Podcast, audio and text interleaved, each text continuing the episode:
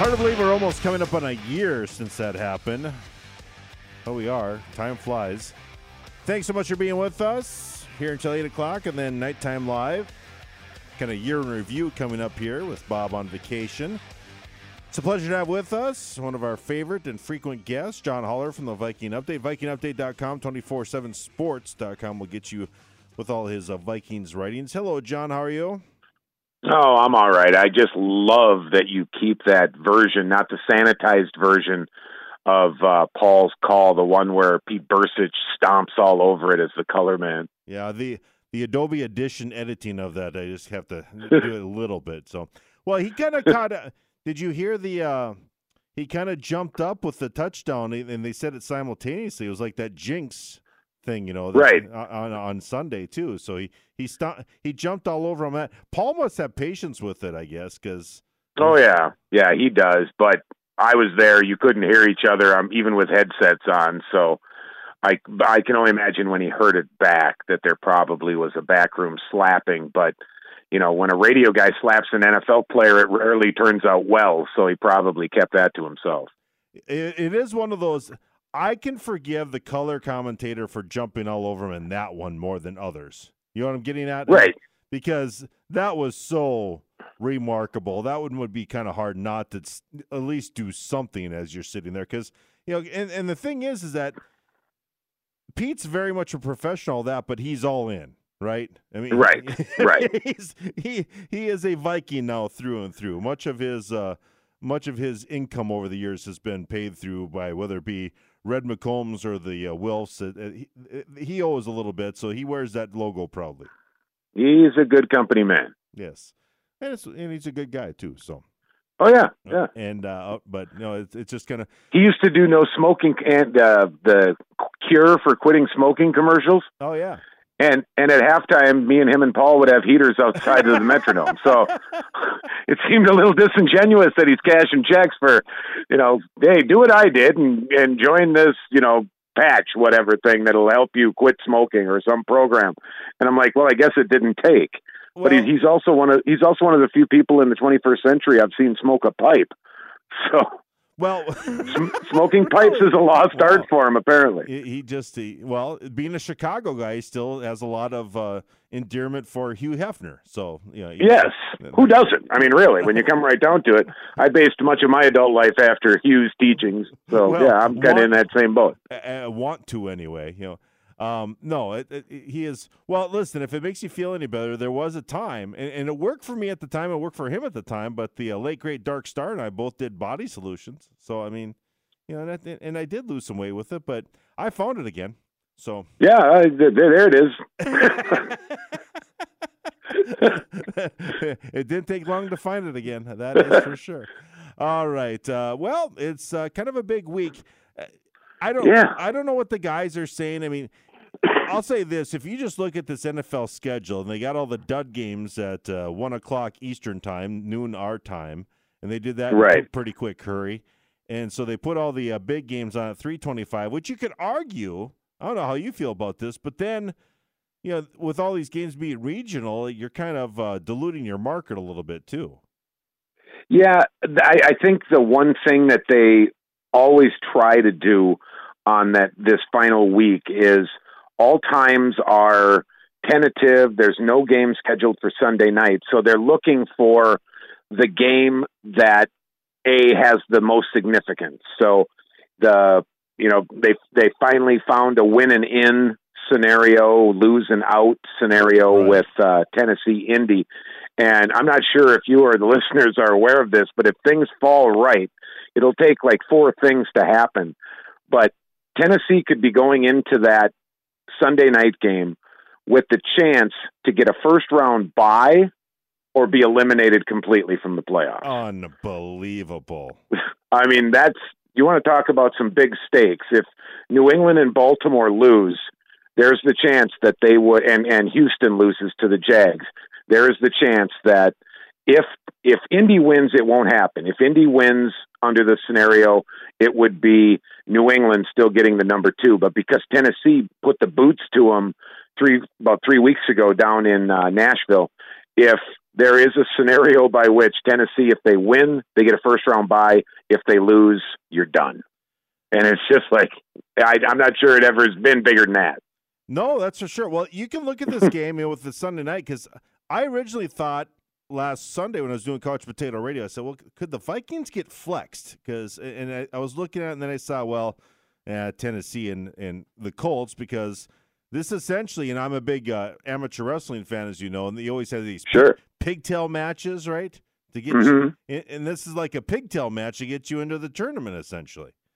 Right, and you know the thing with the Vikings game, I if if I had my druthers, uh, they would have Chicago would have lost to the Rams because then it would have been absolutely meaningless right. to Chicago. Uh, they probably would have rested most of their guys because under the scenario that we're looking at right now, um, it's almost certain that if the Vikings win, they're going to turn right around and go back to Chicago. So uh, they'll play the Bears two weeks running. Well, and I think there's always the joke we don't want the scoreboard up because we don't want it to affect what we're doing on the field. You know, if the Rams are putting the boots to the 49ers, if I'm Zimmer, I want that score like, you know, all up there all the time, right? If it's 34 yes. if it's 34-10 Rams or the 49ers, which is a possibility, you're just blaring that right at the uh, head coach of Chicago all the time. Yes, and nobody wants to see anything on the Philly game because you know it's I when we were talking as far back as you know right after the draft when you're looking at you know you've got Kirk Cousins has come in. Uh, I, I think we were a little divided on that. I wasn't as big a. I, I was far from all in on him just from what I had seen over the years in Washington, where yes, he can make some great throws, but there's something wrong when a team won't commit. They're willing to give you a one year franchise tag twice and then they move on from you by signing Alex Smith, who is good. He's a, but he's he's like the ultimate game manager. He's not a guy who's going to by himself put the offense on his shoulders and lead you into the playoffs. So I was always a little down on it, but we we were looking at it that the only real difference is that Tom Johnson and Shamar Stephen are gone and Sheldon Richardson is in on defense and all they've done is add more depth behind their starters. So I don't think either one of us thought 13 and 3 was going to be a realistic possibility given the schedule they had this year. But I don't think anyone would have predicted that the Vikings going into week 17 have to win this game to just to assure themselves the number six seed. It, it just doesn't seem uh, possible, but we've seen it play out throughout the year. The slow starts the offense gets off to I mean, I'm not sure what was going through your mind last week against Detroit, but if you go back and watch that game, the plays that were made at key times by the defense in the first 26 minutes of that game saved them. I, I think had they been in against uh, New Orleans or the Rams, that it, that would have been 17 nothing instead of 9 nothing and we'd be talking a whole different bag of fish today. Oh, you're exactly right there. You know, they were uh, a bending but not breaking on defense because that could have been 21 rip in a hurry. It was very reminiscent Easy. of the of the Bills game at home. And just the way right. it started so slowly. They weren't turning the ball over, but it was just they couldn't get out of their own way. But the funny thing is is the defense they were getting frustrated with each other and uh, that guys were just trying to do too much. They were doing things that weren't really in keeping with – the system that Zimmer runs. Because if you remember when they had some struggles a year or two ago when the players went rogue, do you remember this? When oh, guys like Xavier Rhodes went rogue and said, I didn't like that call. And you're going, oh boy, this thing's coming apart at the seams. I, I think they had that same smell back about right after the bye week. And if you look over the last two months, there has been no better pass defense in the league than the Vikings. I mean, they were they lose to New Orleans, but they held Drew Brees to 120 yards. You know, if not for turnovers, they wouldn't have lost that game. Tom Brady did nothing until the fourth quarter when the offense for the Vikings was just so bad that they the defense just got gassed in the fourth quarter and then, you know, two big plays and boom, 24 points on the board and it's done. You know, so the Vikings aren't that far away from being a good team. The only problem is, is they've you know zero and five against the teams that are uh, have already punched their ticket to the playoffs. So it's like, yeah, they beat the bad teams, they don't beat the good teams. So they've you know, they're going to have to prove something on Sunday to uh, reverse that trend. But if they get in, I would not want to be a team facing them right now because if they can ever put both sides of the ball together, and, and of course special teams, if they can put those phases together, they have the same makeup that had an eight game winning streak last year. John Holler's with us, Viking Update, VikingUpdate.com, uh, 247sports.com. You mentioned it, though, the Vikings, if they put it together, are hot. You, you look at all 12 of the teams that are going to go into the playoffs this year, though. It's not bad. There's not a gimme in, amongst any of them, I don't think. I think New Orleans Agreed. will be tough to beat at home, but no one really wants to step up uh, and say, hey, we're the guys right now. Look at the Chiefs last week. Right. You know, it's it's one of those every time, you know, I've always said that each game you kind of have to look at it almost like a movie, you know, where this is the kind of movie that we're seeing today. And how the early part plays out is how the game goes where you know, you see a Los Angeles team that goes up and down the field and, you know, the with Kansas City and put up a ton of points, and then all of a sudden they play a defensive game against Chicago, and it's fourteen to six. You know, you're like, how can these possibly be the same teams that we're seeing? The, you know, somebody steps up and and knocks. You know, the Patriots beat the Chiefs, and then Tennessee beats the Patriots. And how do you figure that? Do you know what I mean? Where one week every team that's in the playoffs looks like a world beater, if you watch that Dallas New Orleans game, you would have thought Dallas was playing for number one seed, not New Orleans. Well, exactly right. Well, I think the biggest and, and kind of why we are where we're at here is now the Eagles with uh, the Super Bowl MVP decide that they're going to be a team that you wouldn't want to play either. And you know they uh, should have lost to Houston. Uh, that was I'm not sure if you saw the end of that game uh, Deshaun Watson leads them all the way down the field, oh, yeah. and then their defense just gasses out and allows the Eagles to kick a field goal at the end of the game to win it, and a couple stupid penalties along the way against Houston. But I mean, games are just that close this year. I, I honestly think that because of the proliferation of the passing game, you can be down by 17 now. That used to be a death knell you know, it's like you're three scores down, forget about it. You know, let's just mail the rest of this in. Now you're down by 17. It is far from being the death sentence because teams can move up and down the field so fast. And every team has that five receiver, four receiver set that they can just march the ball up and down the field in a no huddle and put 14 points on the board in four minutes.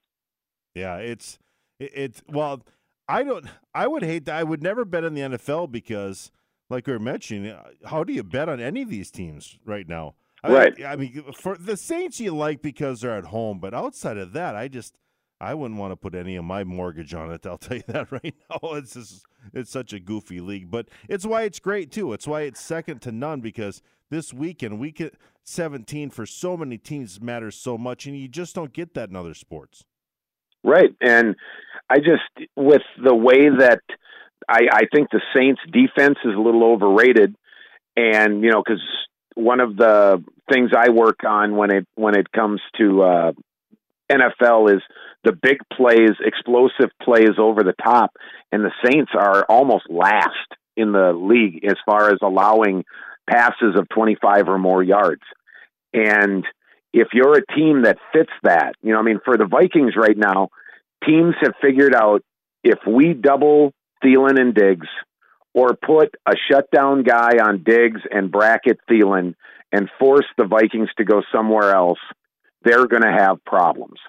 The only reason I think that Rudy had such a huge game last week was because they didn't have the linebackers to run down the field with him. And you throw in the Hail Mary there, that kind of padded his numbers a little bit. But Rudolph could not stand John DeFilippo. And if you ever listen to Cousins' press conferences, when he talks about, you know, we run that play 10 times this year, and the one time there was a pick six was because a guy didn't make a block. Well, that guy turned out to be Kyle Rudolph. And I just don't think him and, and Cousins are on the same page at all, which is sad, really. Really? So they do not get along. So okay, so we're breaking some news here. So Rudolph didn't really do it with DeFilippo and Cousins. It just isn't meshing. Right. I mean, DeFilippo would not call. You know, the the thing about a receiver is you can be the greatest receiver in the league, but if the play is not called to come your way, if you're the third option on that play, odds are you're not going to get the ball. And conversely, if the quarterback doesn't have confidence in you, I mean, he went through. You won't get the ball. He'll he'll look. He goes, nope, he wasn't there, and he can justify it in his own head. And he will throw. He'll check down to a running back, or he'll throw a little three yard hitch to the receiver who's just standing on the other side of the line of scrimmage as, as another option. And Rudolph has been used over the last two months much more as a blocker than he has been as a receiver. I mean, if you ever listen to any of his Thursday press conferences that they put on the Vikings website and just listen how he talks about his role in the offense. I mean, he went 11 games without a touchdown before Sunday. It's the longest stretch of his entire career. And for the previous four years, he had led the league. He had more touchdowns in the red zone than Rob Gronkowski or Zach Ertz or Travis Kelce, any of those guys. He led the NFL in touchdowns in the red zone for a receiver. And when you consider the carousel of quarterbacks that he had through that period, you know, you had Teddy, you had Bradford, you had Case Keenum. They all found a way to use that weapon in the red zone. Uh-oh. Cousins doesn't use it. No. Because he doesn't, the two of them just do not click.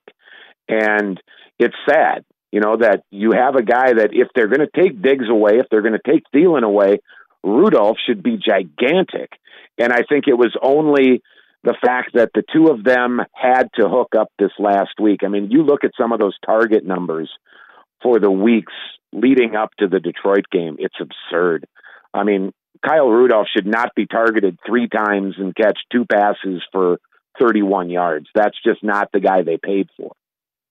We're talking with John Holler from the Viking Update, VikingUpdate.com, 247sports.com. It, you mentioned it too that uh, you said something before about 0 5 against the teams going into the playoffs, so this would be a big win for them.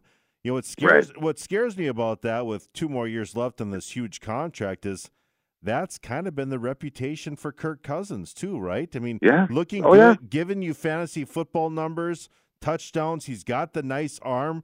You know, he can sling it, but as far as winning football games, it just hasn't been there for him.